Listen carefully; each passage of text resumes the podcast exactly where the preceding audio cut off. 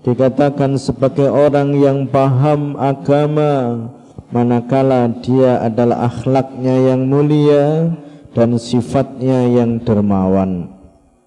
Seperti yang sering kita ulas dan kita bahas bahwa jadilah orang yang dermawan karena engkau akan memanen amalmu sendiri besok di akhirat. Apa yang engkau sedekahkan itu sebenarnya adalah tabunganmu sendiri di akhirat. Bank sentral akhiratmu di akhirat.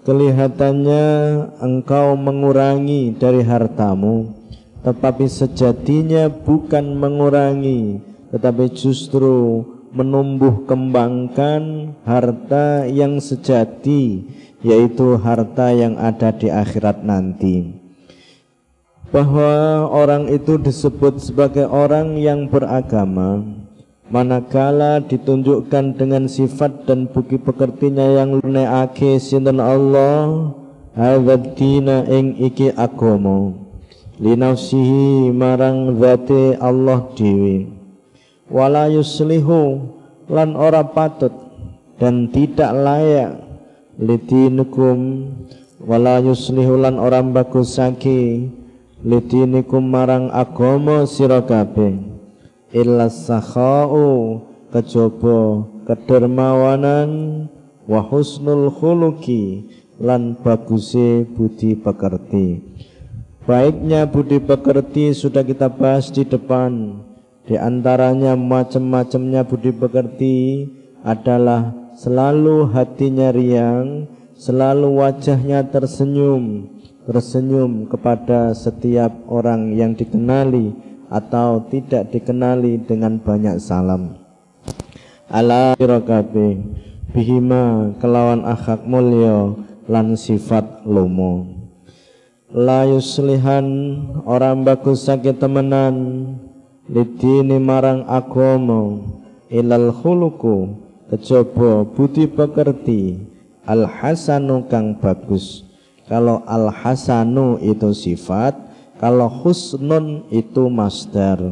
Berarti kalau di situ sebagai sifat maka hasanun al khuluku al hasanu tetapi kalau di jadikan sebagai mudhof dan mudhof ilaih maka dibaca husnul khuluqi sebagai masdar dan menjadi mudhof yang setelahnya disebut dengan mudhof ilaih al khuluqu al hasanu boleh dibaca al khuluqu al al husnu tetapi dengan catatan bahwa masdar itu dirubah menjadi isim fa'il bermakna isim fa'il.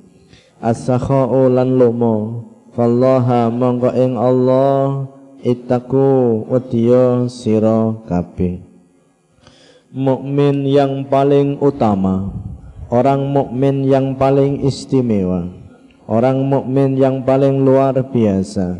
Dan jadilah engkau semua sebagai santri yang mukmin yang paling utama yaitu orang yang berbudi pekerti yang paling luhur. Orang yang paling bagus budi pekertinya.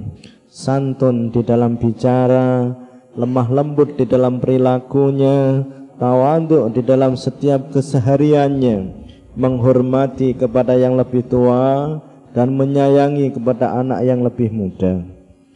Akhlak mulia adalah makhluk Allah yang paling agung. Makhluk Allah yang paling mulia itu disebut dengan akhlak mulia. Husnul khuluqi. Utawi nakum sak temene sira lan tasau iku ora bakal bisa gawe kajembaran sira kabeh. Engkau tidak akan mampu untuk melapangkan manusia. Engkau tidak akan mampu untuk memuaskan semua manusia. Bi amwalikum kelawan pira-pira bondo sira kabeh. Engkau memberikan harta kepada mereka tidak akan mungkin bisa meratakan semua. Tidak akan mungkin untuk bisa memuaskan mereka karena sifat manusia selalu merasa kurang. Karena semacam itu maka fasau mongko gawe kajembaran sira kabeh.